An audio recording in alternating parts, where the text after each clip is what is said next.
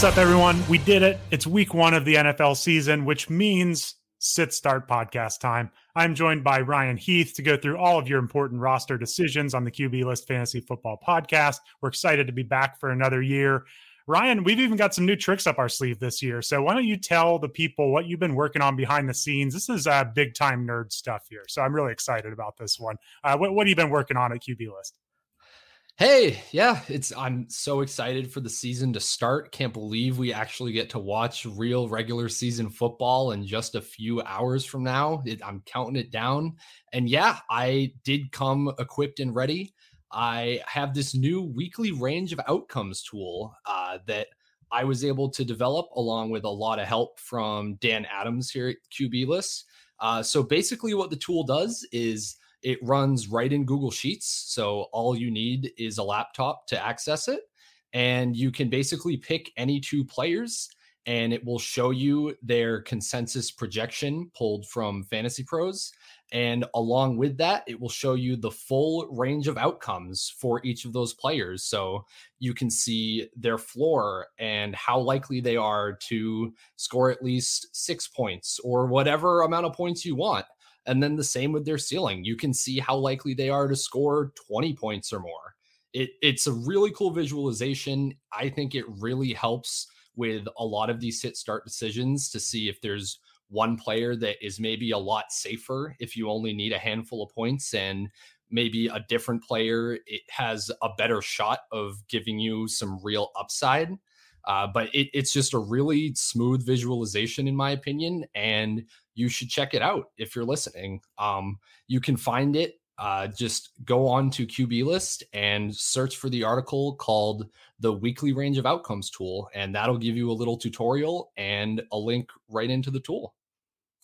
Yep, uh, we've even got it up in the uh, headers up on top of the website. We'll link to it in the Sit Start article. We're going to have it all over the place, but um, we put out our weekly rankings article today. Uh, Ryan's helping me with those this year, so we can spend a little bit more time on each position. Uh, I screenshotted uh, Saquon Barkley versus James Conner in this new tool. And I think it's a really good depiction. It shows that James Conner is more likely at the lower point ranges to give you a nice floor. I think that's pretty understood. He's uh, kind of got an established role in that Arizona offense, but you see um, at 16 points, that's kind of where Saquon Barkley passes him, and he's got the higher upside going forward. And it's exactly how you would think it would play out, but it really helps to visualize it. So yeah, definitely check out this range of outcomes tool. It's it's again, it's not one of those things that's just going to tell you who to play or who to sit. Uh, but I think it's a tool that you can use along with a lot of other information to uh, make these decisions. So um, that's going to be something we will talk about all year. So take take a look at that uh, range of outcomes tool on QBList.com. We will be mentioning it throughout the podcast, I'm sure. So other than that, like I said, we've got rankings on the site. Uh, we will have sit start up probably when you're listening to this uh, Thursday morning. Whole staff goes into the sit start uh, for each team covers every fantasy relevant player. We can't do this on this podcast, or else it would be a two hour long podcast. So we're going to try to cut to some of the important stuff here. Um, but if you do want to see every single player on your team talked about, please go to the website, check it out. Our staff does an awesome job on that. So um, we're going to get into some news up top here. We're going to try to stick to the news that's actually actionable here. Uh, if Van Jefferson's out, you know not to play him. So we don't need to talk about that at length. So I want to talk about some news that has come up recently that uh, warrants a discussion here. Uh, we're going to start with the Packers wide receivers. a few different pieces here. Uh, they actually, it sounds like Christian Watson, the rookie receiver, is going to play, or at least he's going to be healthy. We'll see how much he plays. And Allen Lazard, who's presumably the number one receiver here in Green Bay, uh, his status seems to be up the up in the air, and he's not practicing. He got stepped on last week, was the quote from uh, the Packers head coach. So, uh, Ryan, um, any experience getting stepped on? And uh, do you think we can trust any of these Packers receivers in Week One? I, I don't think I've been stepped on. Uh, Najee Harris has been stepped on, and apparently that is code for your Lisfranc got sprained or something. But then you come back from it way earlier than you should. That that's what these just weird, like completely informationless uh, little tidbits we get are pretty much going to boil down to. So, as far as the Packers receivers go, if Lazard plays, I think he's like a low end flex. Um, I've got him ranked uh, right around the wide receiver 40 range. Um, it aside from him though, it, it's hard to know who to trust. Like we don't really know how these targets are going to shake out whatsoever. Uh, I would not play Christian Watson, who has barely seen any action in the preseason. He's been injured for most of the summer. Uh, we've got Sammy Watkins. I, I, mean, he's been a week one hero pretty pretty much the last three years. So if you're getting really desperate, I think Watkins is honestly who I would look to first after Lazard. Yeah, I kind of have my eye on Randall Cobb. I not from a, a, ceiling perspective, but I do think he could maybe establish at some point a bit of a touchdown role in this offense, which is weird from someone like Randall Cobb. But yeah, I mean, the upside plays are eventually going to be Watson, Lazard, uh, Romeo Doubs. But yeah, I, I, think Lazard's the only one I would trust week one. So I agree. Um, Robert Tonyan, the tight end, got in a limited practice, but they're not ready quite yet to say he's ready for week one. So I, I, I think that really the takeaway for the Packers receivers is is if you can, let's wait a week and see what happens here. Um, I think we'll have a lot more information after week one. So, um, another quick hitter on the Jets uh, Zach Wilson is going to be out until week four at the earliest. So, I think this probably derails some of the big time upside on the Jets. Like maybe Wilson figures this out and the offense takes off. But, you know, I'm kind of wondering like, is this better for the Jets running backs? You remember all these these Jets quarterbacks checking it down last year to the running backs? Like in a PPR league, do we kind of like not having Zach Wilson out there for a couple weeks? It's really hard to say. So I I mean generally when we're just talking about what is good for running backs, you, you just want the offense to be efficient. That is what is going to help them the most in the long run. Uh, but yeah, I mean, last year it was Mike White checking down like 10 times a game to Michael Carter it's totally possible that we see something like that from Joe Flacco. But overall, I just don't think this affects my opinion of any of the Jets skill position players that much. I think Flacco is at least as competent as Zach Wilson is. Yeah, as you said, the ceiling of Zach Wilson figuring it out and just turning this into a prolific offense is probably not there for most of this season but it, I don't think you should be panicking or going way too far in the other direction and thinking that it's just going to be like the small sample we had last year. All right, let's go to New Orleans and their wide receiver group. Uh, Mike Thomas, his status for week one is we'll see, but he's progressing. That's quote unquote. So uh, we've kind of uh, we've had this for Mike Thomas for what feels like four years now. So um, Ryan, do you trust Thomas with a start if he does play? Uh, if he is out, are you looking at Olave or Jarvis Landry? Like, what do you think about this Saints group here? So if Thomas plays, you have to assume that he'll lead the team in targets. That I mean, that's just what Michael Thomas does when he's on the field, is he dominates target shares. So I've got him ranked at wide receiver 30. If it sounds like he's going to be limited, then I might start pushing him down kind of under all those back end wide receiver threes that we're going to talk about. But as of now, I think I'd be okay with playing him if Thomas does not play, I think it does bump Chris Olave up slightly. Uh, this is a matchup against the Falcons, should be a pretty beatable secondary. My main concern, though, is that the Saints just go extremely run heavy. We saw that most of last year. I don't think that there's any guarantee that Jameis Winston is going to come out and air the ball out, even though we've played around with the idea a little bit this offseason. Yep, and I'm I'm not ready to get there on Jarvis Landry, so I will be sitting him. Uh, I agree. This is this is going to be a, a defensive slugfest, I think, where they shut down the Falcons and run the ball a ton. So, uh, Michael Thomas or bust for me this week. I, I am interested in Olave, but just not week one.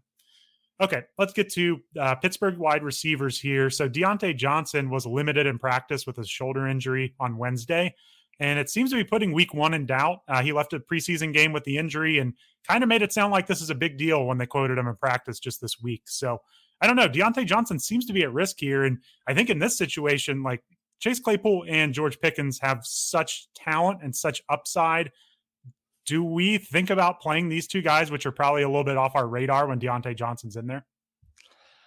I don't think that Diontae Johnson being out is going to get either of the other Steelers receivers up into the startable range for me.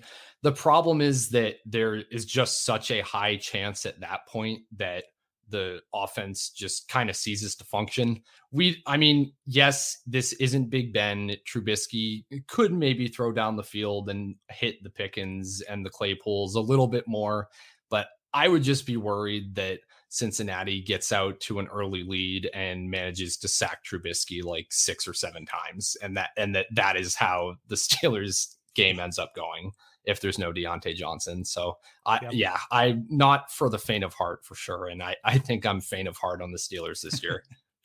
yeah, I think my take on this one is I might actually be more bullish on Pickens if Johnson were to miss. Um, we'll kind of get to another player like this later, but I still am not sure how much the Steelers really even like Chase Claypool at this point. And just because somebody goes out ahead of a player doesn't mean they're just going to feed that player opportunities. So I actually kind of wonder if Pickens would be the big beneficiary here. But yeah, week one, it's it's tough to pull the trigger on that. We've got to see if Trubisky is even competent first. And um, we also get to the Bengals defense later, but I, I, think they are one of the more underrated units this year, honestly. So, yeah, it's not a great matchup for Pittsburgh going to Cincinnati. Diontae Johnson, though, he's a start. He's just drawn too many, too many targets over the years. So if he's out there, I'm definitely putting him in my lineup.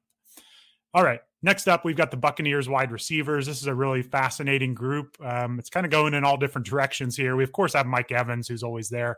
Uh, Chris Godwin, though, practiced in full on Wednesday he really looks like he's going to play this week. I mean, he, he's practicing without the knee brace, uh, practiced in full. So, really great signs for Godwin. Let's just start with him.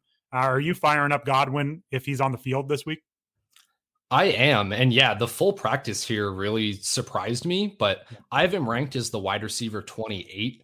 Uh, I think that if you have him, you're almost definitely starting him. I'm not sure how you're going to get anybody into your flex over Chris Godwin. It, in a game against the Cowboys, it's probably going to be really high scoring, 50 point over under. Then, yeah, I'm happy to throw Godwin out there. Even if he's limited, I mean, he's an extremely talented player. He can get it done on limited volume as well, even if he's not running all of the routes. Um, mm-hmm. if he doesn't play, then I think Julio Jones becomes interesting. And I say Julio because Gage himself was limited, as you said, with a hamstring injury.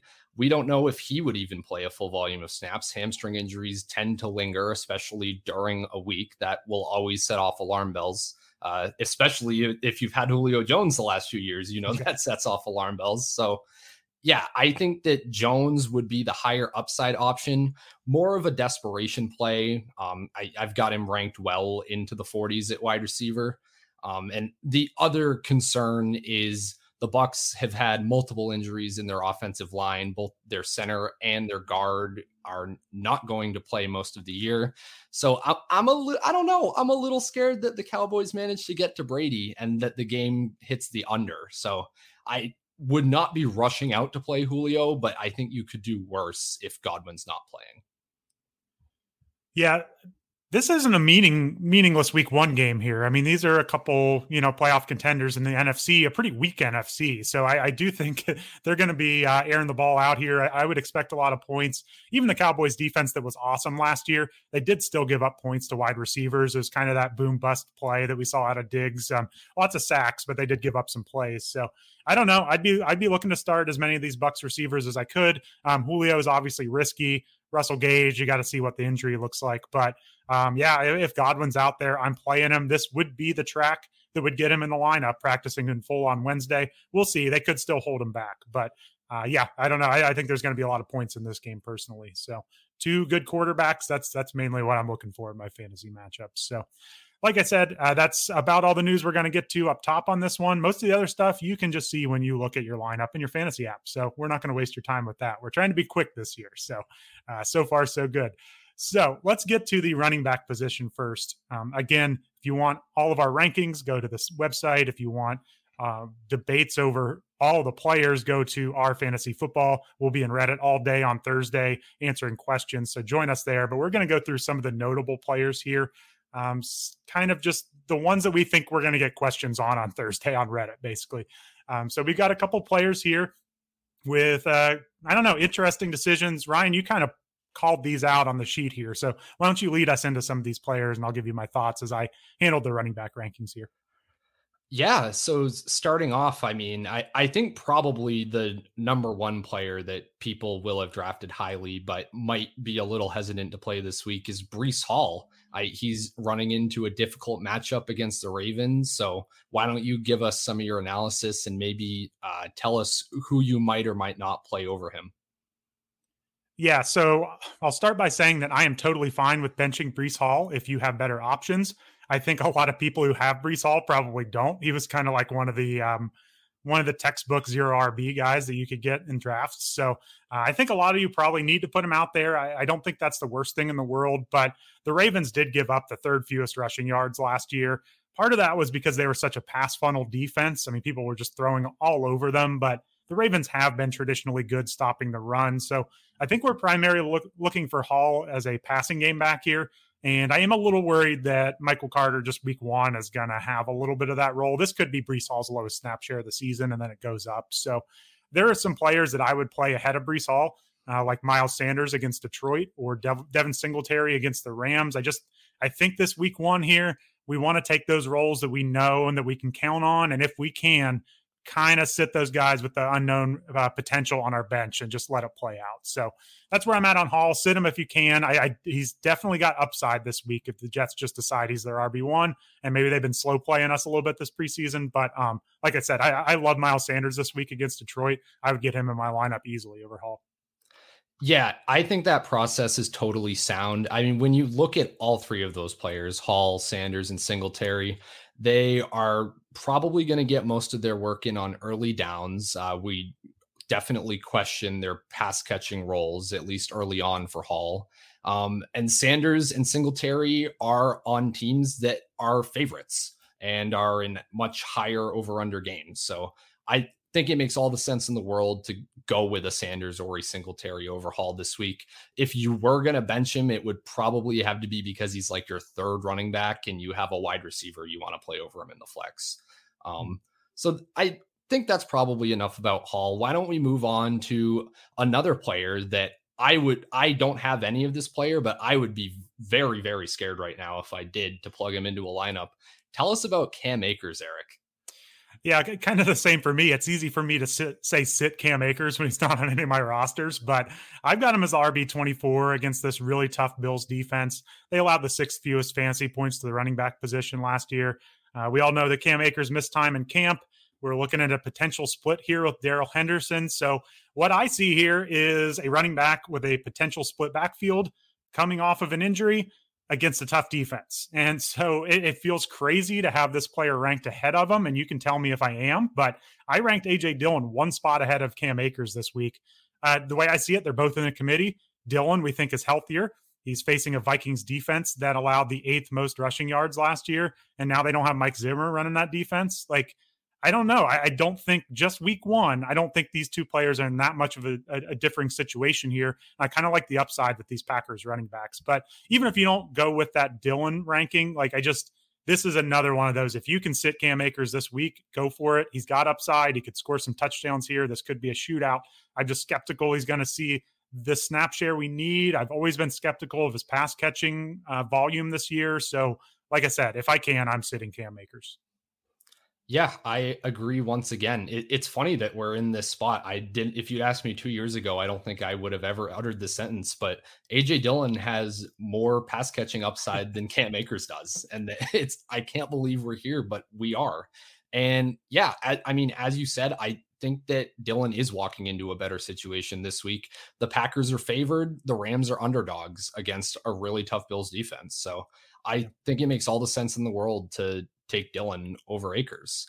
Um, all right, and maybe one more guy that people may or may not feel comfortable plugging in right away in week one. Um, and especially because you may have drafted this guy extremely late, like towards the very end of your draft, or you might have taken him right around where Cam Akers and Breece Hall were going, depending on when you drafted. So give us your thoughts on Dameon Pierce this week, Eric.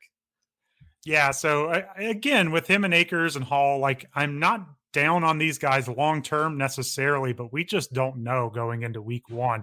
It's a big question mark with Dameon Pierce.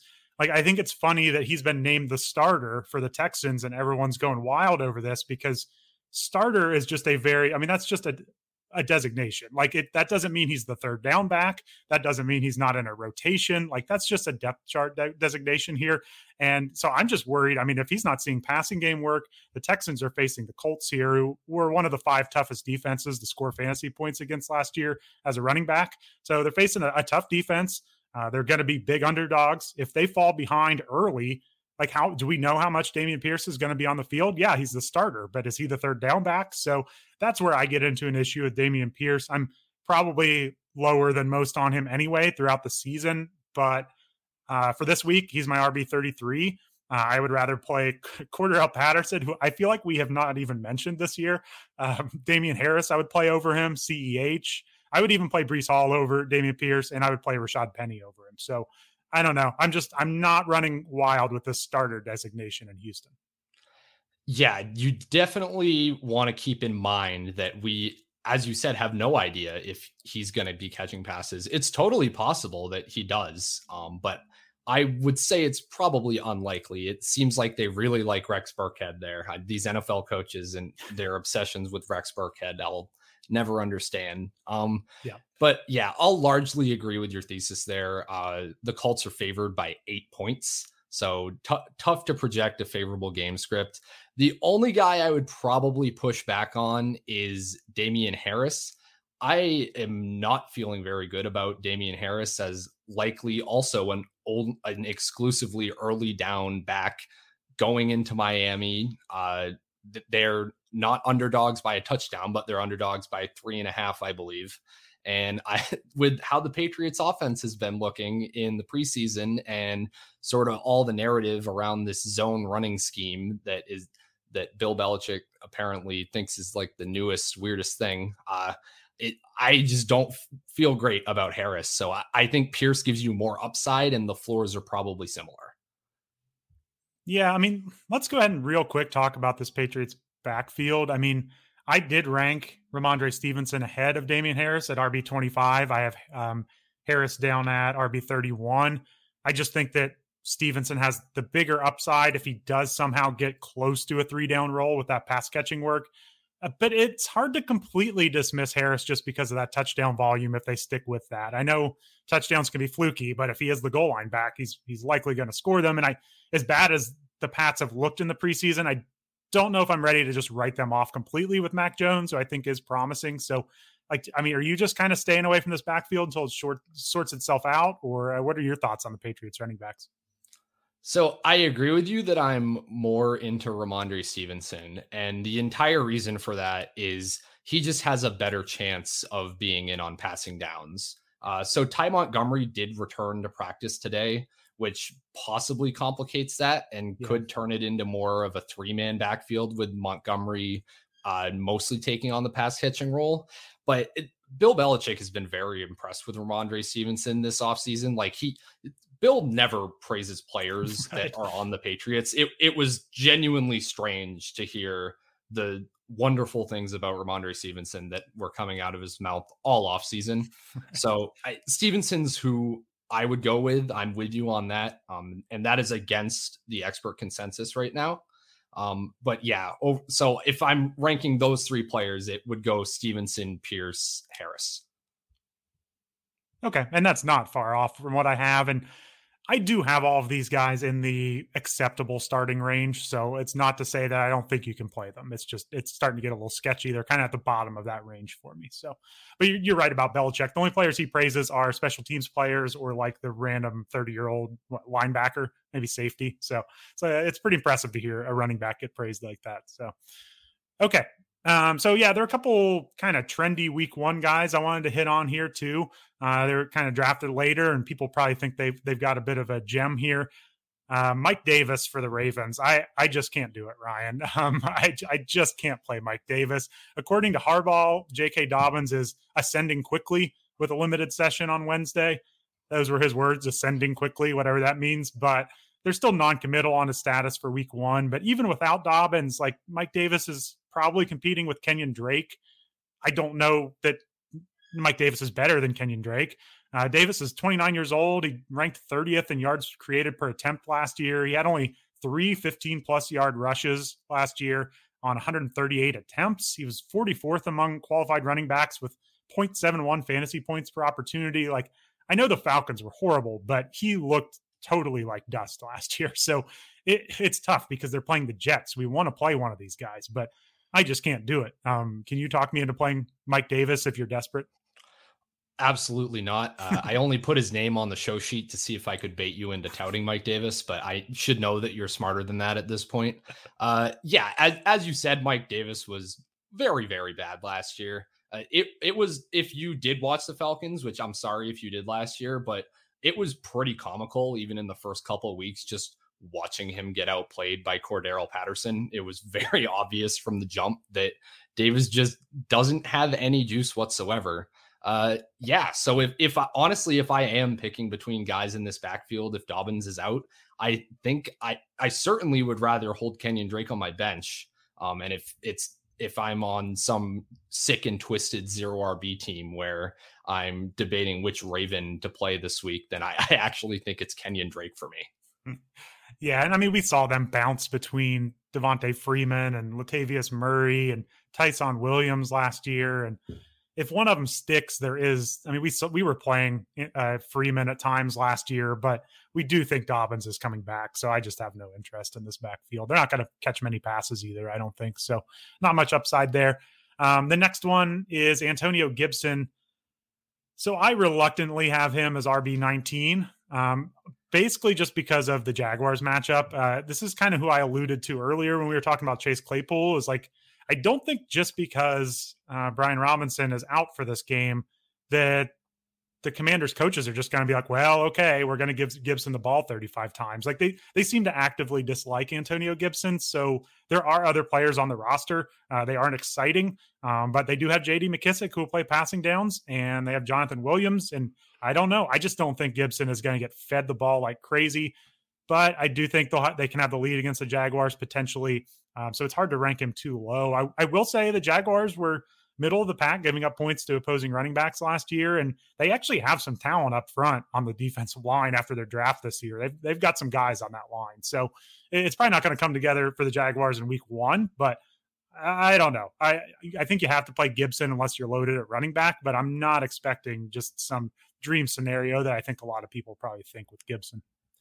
Yeah, and the reason you can't expect the dream scenario is because the name Jonathan Williams was in Ron Rivera's mouth earlier this week. And anytime that you that, that Jonathan Williams is being compared favorably to you, you, that's probably not a good thing for your fantasy prospects. Uh yeah, I mean if Gibson's on your team, uh I mean congratulations, he is probably a decent play this week as Eric said, but if he does rush for 80 yards and a touchdown, I would be putting him on the trade block so fast you would not believe it because it sounds like Brian Robinson is off crutches now. So who yeah. knows if he is going to be able to come back early in the season. He's missing at least four games, but I don't want to be holding on to this Antonio Gibson roller coaster this year, as talented and as athletic of a player as I think he is.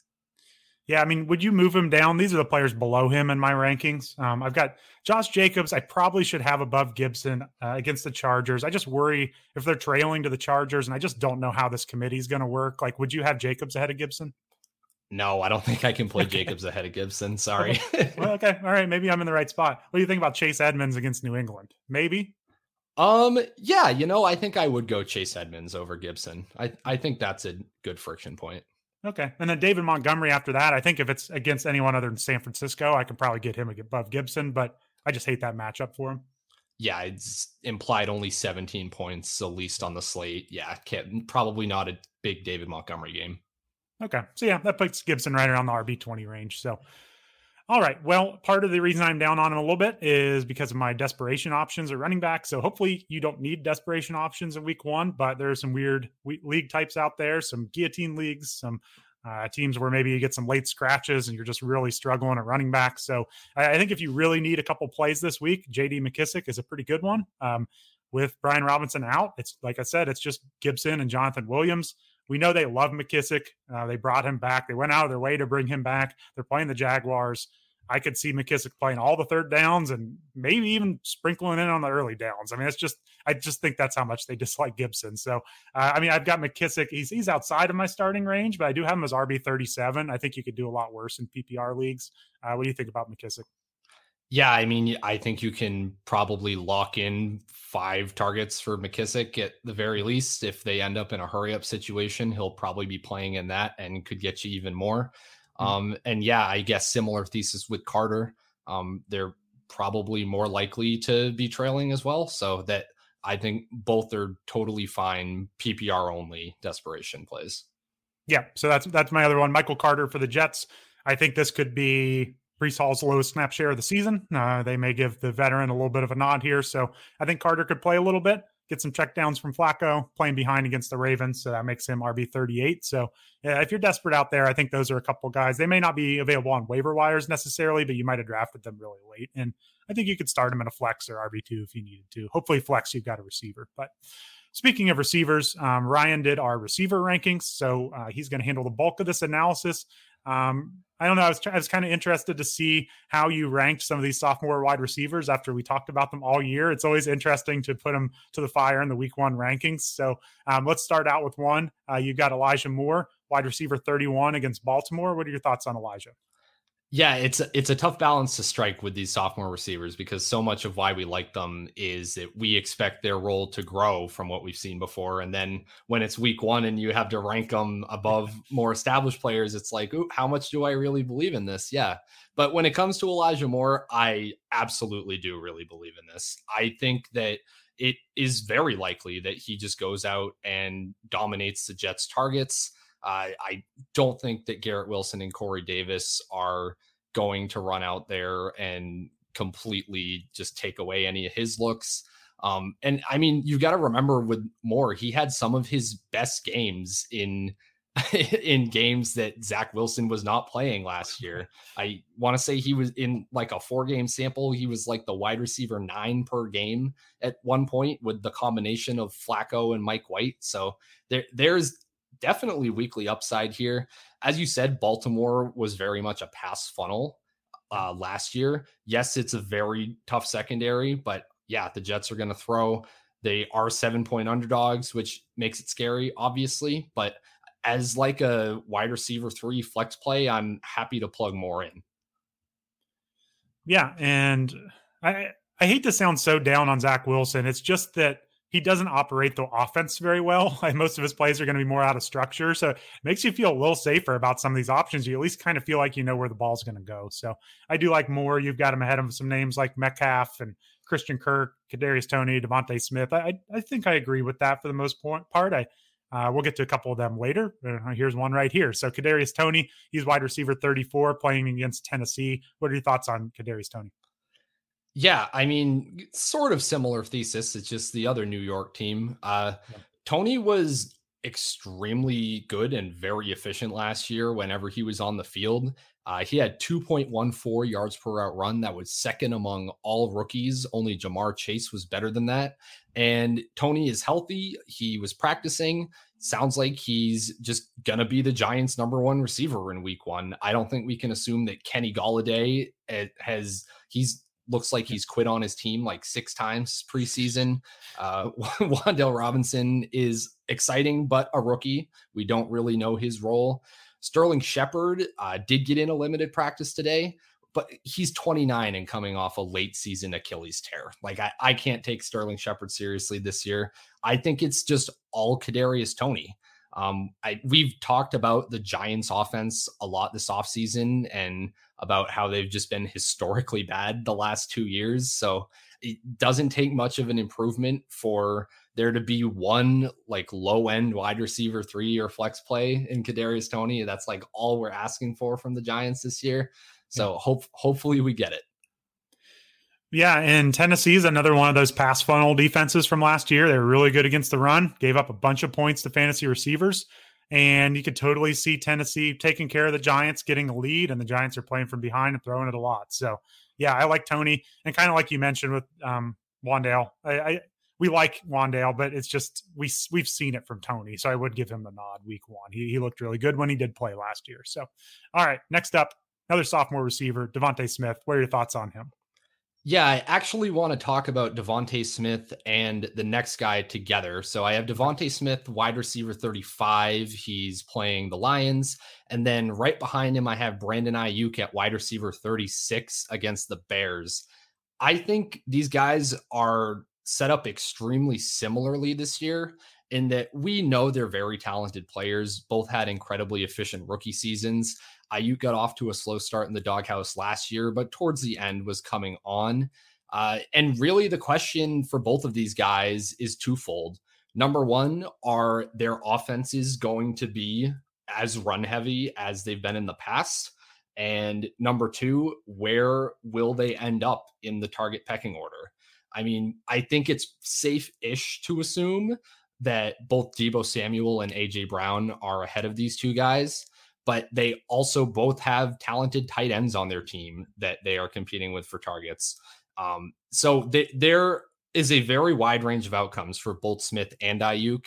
Either could get kind of buried as the third option on a low volume passing offense, or either of these teams could throw more than we expect. And these guys could be really good players as the second option on normally passing NFL offenses. Wouldn't that be something? So I slightly prefer Smith uh, just because I think it's more likely to be a shootout, higher scoring game. Eagles versus Detroit. It's a 49 point over under. Uh, Detroit has PFF's 25th ranked secondary heading into the year. So I'll give the slight nod to Smith over Aiyuk. But either way, if if you are able to get these guys out of your lineup eh, because you're scared, then I, I think that that's fine. But it's I think it's tough. Like we're going to talk about some desperation receiver options later on. Um, but I much prefer Smith and Aiyuk to anybody that you're going to find laying around from later in drafts or on your waiver wire. Yeah, I, I, think Smith's a really nice boom bust option this week against Detroit. It, it may not be great, but I do think there's going to be some big play opportunities for him. Uh, I kind of did your sit start uh, range of outcomes tool here. I compared him with Hunter Renfrow. I don't know. It seemed like a, a safer option to compare. And they, they break even at 16.4 points. So uh, this is saying if you want 16 or more points out of your receiver, DeVonta Smith is the better option than Renfrow. Renfrow is the better option if you know you kind of want that safe floor. And I think that sounds about right. I, I could see some huge plays against this Lions defense, but there are a lot of names in front of DeVonta Smith, so we'll have to see. I just I'm holding out hope that this Eagles offense with that offensive line can kind of take people by storm here, and, and kind of the same uh, with Aiyuk. I mean, not, they don't have the offensive line, but other than that, I'm I'm hoping that both of these offenses can kind of jump on teams this year and really have a hot streak. So, um, okay, let's get to next on your list. You've got Adam Thielen at wide receiver 37. What are your thoughts on him this week? Yeah, so he's a guy that you might have drafted a bit higher than some of the other players we've talked about, but I've been lower on him all offseason. So this ranking is kind of a function of that. Um, but also, I'm not sure that this is a great game environment for the Vikings. It you would think it could be like a higher scoring, pass heavier game. It's a 48 point over under. The Vikings are underdogs, but they're still implied 23 points. That's not horrible compared to some other teams this week. Uh, but the Packers have a top five secondary, according to PFF. I think Green Bay will want to slow the game down. They were near the bottom of the league in pace last year. So if, if Green Bay is playing this very run heavy kind of ball control offense, then I don't know how many opportunities there are going to be for Thielen to score. And that, I mean, that with Adam Thielen, he is a touchdown dependent option. We don't know how locked in his target share is. I, KJ Osborn has been getting steamed a lot at towards the end of this preseason. I'm not saying that Osborn is going to come out and out target Thielen, but it it is possible that there aren't really any options in this Vikings passing game aside from Justin Jefferson, obviously, that are going to be all that productive. I, I'm just a little concerned. I don't know. It might be more of like a feel thing on the Vikings this week. Yeah, a couple things on that. So I have felt the same way about the Vikings as we get up to the season start. It seems like people are just full bore on this Vikings offense that it's going to be better. And while I think moving on from the Zimmer era is certainly going to help uh, maybe some of the, the progressive thoughts on the offense there, like there's no telling that week one they are going to be a better offense than they were last year in a new scheme. There's a chance this goes at least a little sideways for a while. So I'm there with you.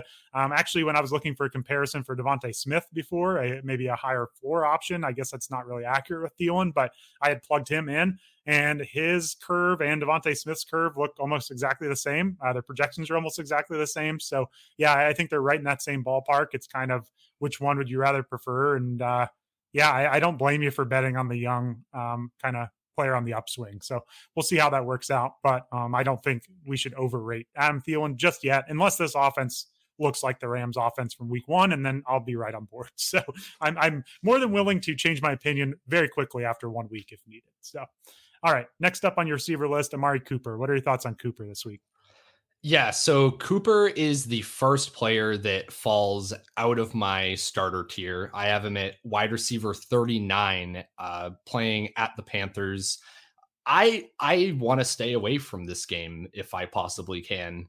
Uh, the Browns are underdogs against the Panthers, but that's probably not something we would have expected. Uh, that implied only 19 and a half points. I, I think that's better than only the Bears, maybe one other team, maybe better than the Seahawks this week. And it, despite them likely not being in control of the game or getting out to a lead, the Browns are probably going to want to run with Jacoby Brissett under center. I would not be surprised if Cleveland has like 35 rushing attempts and they lose. It's kind of how I'm expecting this game to go. Um, so yeah, I would prefer pretty much any other receiver that we've already talked about to Amari Cooper. I and I mean maybe I'm just an Amari Cooper hater. I've been very low all, on him all off season. Week 1 rankings are obviously going to reflect some of those biases and the roles that we've been projecting these players for. Um, but I I definitely don't see the floor and I don't really see the ceiling in this type of game script. Yep, I agree. All I need to say is I have uh, the Panthers defense uh, ninth overall for fantasy purposes and the Browns 11th overall. So uh, I think we see eye to eye on what type of game this could be. It could be an ugly one. So unless Baker uh, really gets that revenge game out in him. But um, yeah, it's hard to see Brissett just leading a, a, dynamic passing game week one. So, all right, who are a couple of your desperation options if somebody went to running back heavy and all of a sudden they're looking at their wide receiver three and just thinking, oh no. Yeah, so hopefully you don't have to play either of these guys, but I don't hate Rondale Moore this week. I've got him ranked at wide receiver 45 against the Chiefs. I expect Cardinals Chiefs to be the highest scoring game of the week, uh, probably the best game as far as fantasy points go as well. They do have the highest over under 52.5. The Cardinals are underdogs, um, but in a game script like this, I'm not sure it matters all that much.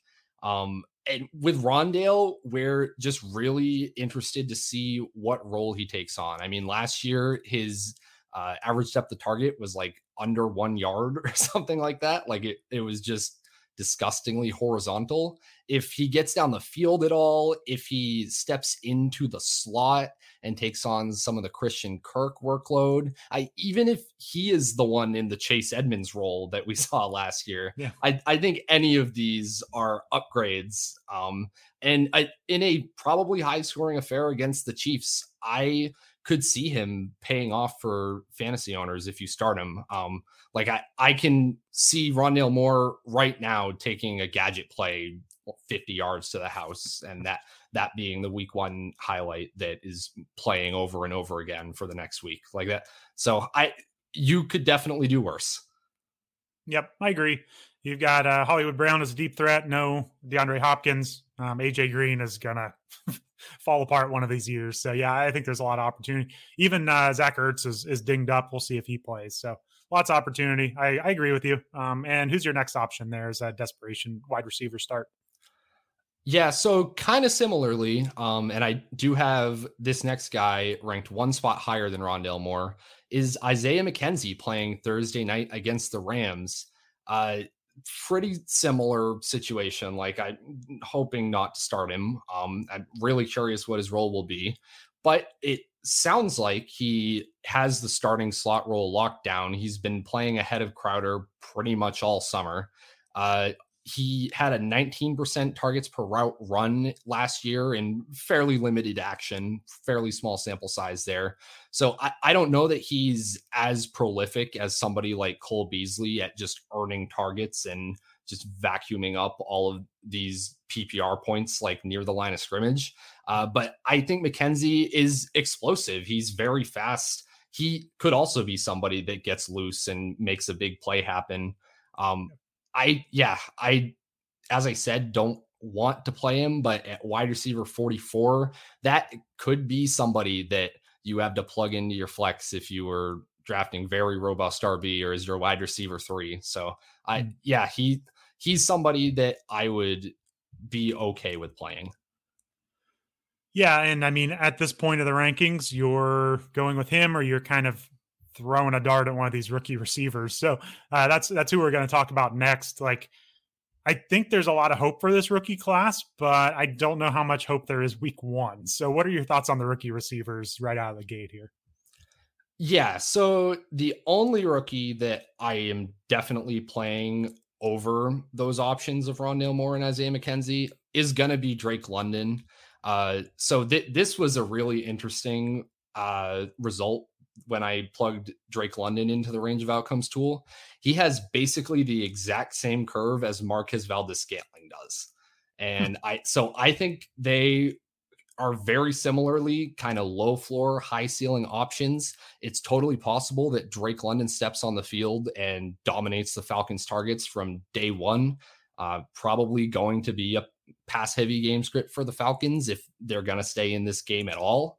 Uh, so yeah, I and he's London is probably somebody that you drafted like in the sixth ish round, sixth, seventh round. So I if he's like just kind of lines up as your wide receiver three, then put him in for sure. Like I, I think the upside's there. Um, there there are better options, but probably not many that you would have. Yeah, I agree. I wouldn't burn a roster spot just to try to get someone off waivers to play. Now, uh, he was limited in practice on Wednesday. He's been coming back from a knee injury. Um, they never thought it was serious. We'll see. They do say they're going to make a decision on Saturday for him. So keep an eye on his injury status. But um, yeah, if they're putting out their first round rookie week one when it's the Falcons, I, I, think he's probably fine. So we'll see if he plays. But um, yeah, he's got a ton of upside. It's a tough matchup, but again, if if you're forced to start him, I'm fine with that. So um, anything else on the rookie receivers, or are you just pretty much just stashing the rest of them on your bench? Yeah, I think the rest of them you don't need to play. I would play Rondale Moore, Isaiah McKenzie over all of the other ones. Like I'm excited to be wrong and to hopefully have to adjust very quickly on some of these guys like Chris Olave, Treylon Burks, Skyy Moore. I would hope would be exciting this week. If he yeah. has a role right away, then you better believe that he's shooting up the rankings. Right. Uh, but yeah, I we just don't know the roles for any of the other players, and there are plenty of kind of marginal options that we know do have roles. All right, sounds great. Um, like I said, still a lot of hope for those rookie receivers, so don't bail on them. Just don't start them week one if you can help it. All right, let's get on to quarterback. We're primarily just going to focus on streamers for quarterbacks and tight ends right now. I don't think anything's changed over our months of off-season research to uh, debate these rankings too much, other than the fringes. I'm sure we will get more into these positions as the year year goes on. We have some data to kind of look over here, but um, Ryan, what are your favorite streamers this week? Whether it's they're actually on waivers or maybe just some questionable options that you think people should go ahead and play. Yeah. So first, I need to talk about Justin Fields. He's not technically a streamer. Uh, he's rostered in 63% of Yahoo leagues right now, but I am many spots above expert consensus on him this week. So I, I and he's kind of a marginal option where people might be asking if they should play a streamer over him uh, in the matchup against the 49ers. So I I think the answer to that is no. I think if you drafted Justin Fields as your only quarterback, you're trotting him out this week. Yes, the Bears are implied the lowest number of points of any team, just 17. Yes, it is only a 41 point over under game, but I absolutely do not care. When you look at Justin Fields, the reason that you drafted him, the reason we liked him so much late in drafts, 7.7 rushing attempts in his last six games last year. That was fourth behind only Josh Allen, Lamar Jackson, and Jalen Hurts. Uh, Fields, if he is let loose as a rusher, he's going to score fantasy points. Like that, that's just the fact of it. It doesn't matter if his team only scores one touchdown all day. It'll probably be a rushing touchdown for him. The, the Bears have to lean on him. He's by far their best player. What else are they going to do? They're not going to run the ball down the Niners' throats with David Montgomery when they're trailing by multiple scores. That that's just not happening. Justin Fields is going to have to play hero ball, and I think his upside is really good. Uh, when you look at him in the range of outcomes tool, you can see that his floor is definitely scary. There, is like some likelihood that he doesn't even reach like 15 points. Uh, but if you're looking for upside of above 20 points, then he suddenly looks a lot better than an option like Matt Stafford or I haven't looked at this one, but I'm guessing someone like Aaron Rodgers, these safer guys that don't have that rushing upside and don't like just don't have it in their range of outcomes to completely take over a game. So Justin Fields is my QB 16 this week. Uh, you are not streaming anybody over him. You are throwing him in there. Yeah, I think there are going to be a lot of people. I mean, I know I'm in some leagues where Derek Carr or Kirk Cousins are on waivers, and they're going to be looking at them on waivers, thinking about replacing them for Justin Fields. But they're in the same tier. We we're not so good at predicting that we can separate QB 13 from QB 16 very well. So I think they all have a similar range of outcomes on an average, and we're still chasing that upside for the season from Fields. So I'm right, I'm right there with you. If this goes well for Fields, it could be a huge year. Um, let's roll him out there. If, if you drafted him and he's your QB one, roll him out there week one. So I'm on board. Um, who's your next probably real QB streamer here if someone's really desperate? Yeah. So the top streamer of the week uh, is Matt Ryan. He's 44% rostered on Yahoo right now. So technically qualifies as a streamer. I think a lot of people knew that he would be the streamer and he's just the guy that they drafted. I think that's why his roster percentage is so high. Yeah. Uh, but the Colts roll into Houston this week. They have the fourth highest implied total on the slate.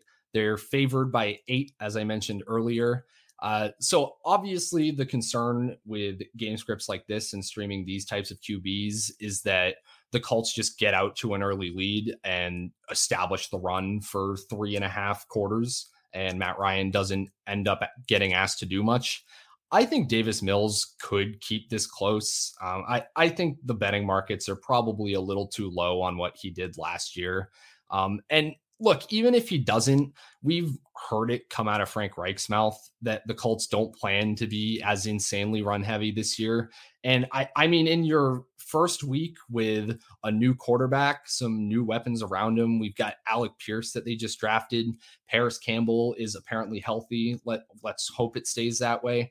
I, they might just want to see what they have in their passing game this year. This it might be kind of a dress rehearsal to see if they're going to be able to compete against some of these tougher teams this year. So, and, yeah. and with the Texans having the worst secondary in the league, according to PFF, there is upside here for Matt Ryan. Um, and like you would think of him maybe as a floor play, but I, I think there is 20 plus point per game upside for this week. Like that, that's totally possible yeah, I, I, don't think it's a bad thing with all the pressure we've seen Ryan under recently uh, for him to be in a play action shot based offense, maybe with a lead and just just dial up some big plays to Alec Pierce or whoever. So yeah, if if he throws three touchdowns, he's going to be a good streamer. That's the way I would look at Matt Ryan. So, all right, here's a real fun one: Jared Goff. Are we really streaming Jared Goff now? I mean, most people aren't, but he is on the streaming radar week one yeah, if you missed out on a Justin Fields or a Matt Ryan and somehow you are if somehow you really need to pick up a guy off the waiver wire, I am going with Jared Goff. Um he, so here's the thing on Goff. He 22% rostered on Yahoo. He does need good weapons in the passing game and a good offensive line to be a good fantasy quarterback. We've seen it before in those years with him on the Rams. And he really has both of those ingredients now in Detroit. One of the better offensive lines in the league. D'Andre Swift, Amon-Ra St. Brown, TJ Hockenson, even DJ Chark was an underrated addition in the offseason. He's going to be able to stretch the field for them uh, before Jameson Williams comes back. I like this Lions offense this year. Uh, it seems like the experts in Vegas like it too. They, the Lions over has been getting steamed a ton in the last month. So I think it's totally possible that Detroit comes and gives Philadelphia a, more competitive game than they might expect. And look, I it's a 49 point over under game. I, I talked about already with DeVonta Smith how I think it could end up in in a shootout. Even if it doesn't, even if the Lions are down three scores, we know that Dan Campbell is not against airing the ball out during garbage time and accumulating some stats. I think that that's another path for Jared Goff to do decent this week. And I just prefer him to guys that others might recommend streaming, like Carson Wentz or Jameis Winston. I just don't know that either of those quarterbacks are going to get in the pass attempts that they need. Uh, whether no, almost no matter how the game script goes in those games, I, I don't think either are as interesting shootout wise. And I think both of those other coaches are more likely to just keep things close to the chest and run heavy. So hmm. I, I'm taking Goff. He's my QB 18. That would be my bottom of the barrel streamer this week. Okay. And any of the late round options that people might have drafted, um, Stafford, Cousins, Carr, those types, anyone like that you're moving on from or streaming somebody over, you feeling good with that group?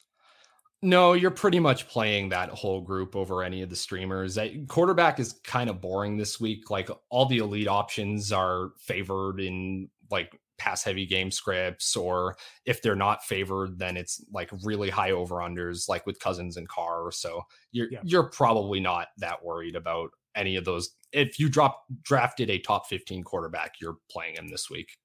Yep. Okay, that could be options in DFS though, so maybe that's something to look at um, in a tournament.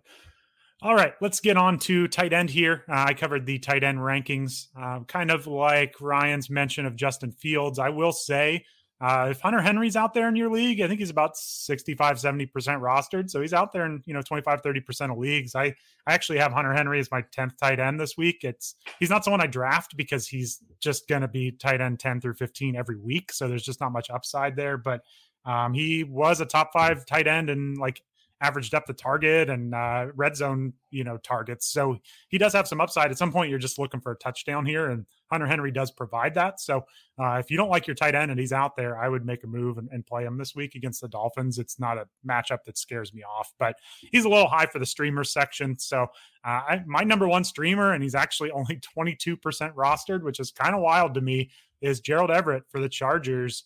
I feel like we got a lot more into him last year, uh, going to the Seahawks, and now we've all kind of been burned, and we don't want anything to do with them. But I think Justin Herbert's better than Russell Wilson at this stage of their careers. So uh, the way I see it, the Chargers did not play him in the preseason, Gerald Everett, which is a good sign. He has Justin Herbert at quarterback, another good sign. And they plays the Raiders, who gave up the fifth most fantasy points to tight end last uh, year and this this matchup looks like a, a shootout. So I, I don't know what else we're looking for here with Gerald Everett or with a streaming tight end in general. He's my tight end 13.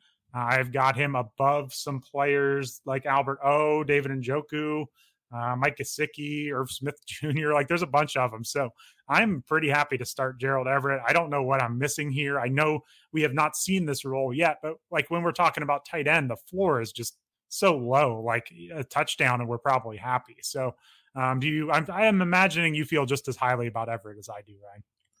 yeah, absolutely do. And I, I mean, what uh, the bonus of Everett really is when you're streaming tight ends early in the season, the hope is that you land on a guy that makes it so you don't have to stream anymore. And I think it's totally possible that Everett is that guy. We usually see the at least a couple of undrafted tight ends break out into the top 12 every single year uh, it's usually guys on prolific offenses. So I think Everett fits the bill. Um, I'm even I'm way more excited about him this year than I was last year. I, I don't think that that's even like hindsight being 2020. I know I touted him last year, but he he is someone I was try actively trying not to leave any drafts without unless I had Kyle Pitts. So yeah, absolutely stream Everett this week.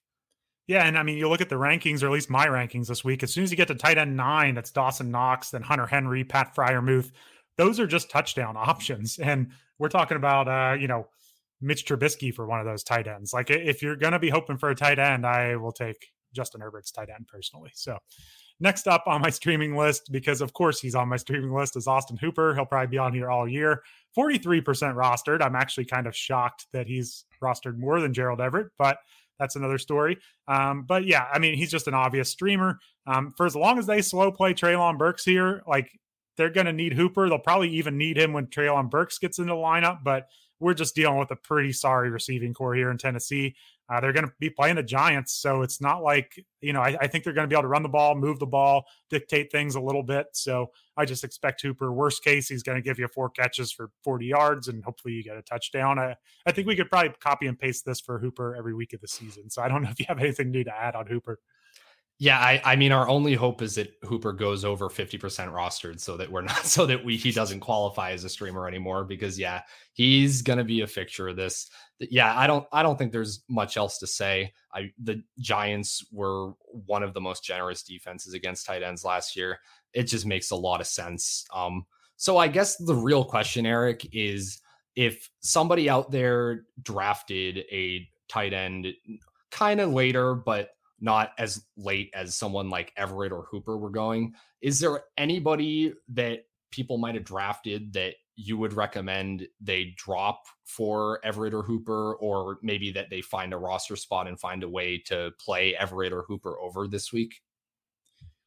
Uh, the drop question is a little tricky. I, I would say I'm starting Gerald Everett over Albert O. Uh, like they both have role questions from what I can tell. I mean, we don't know if the Broncos like Albert O that much or not. So I, I don't know. I just kind of like the the matchup better for Everett. So I'm playing Everett over Albert O and David Njoku. Um, the players that were drafted, like Mike Gesicki and Irv Smith, I'm sitting them for everyone. I think I just mentioned. I just don't trust them week one. I hope Irv Smith proves me wrong, but he can't stay on the field it's tough to say if I would drop all these players. Uh, Irv Smith, I just don't have on any rosters, so I, I probably wouldn't feel bad about that. Mike Gesicki, I would definitely drop at this point.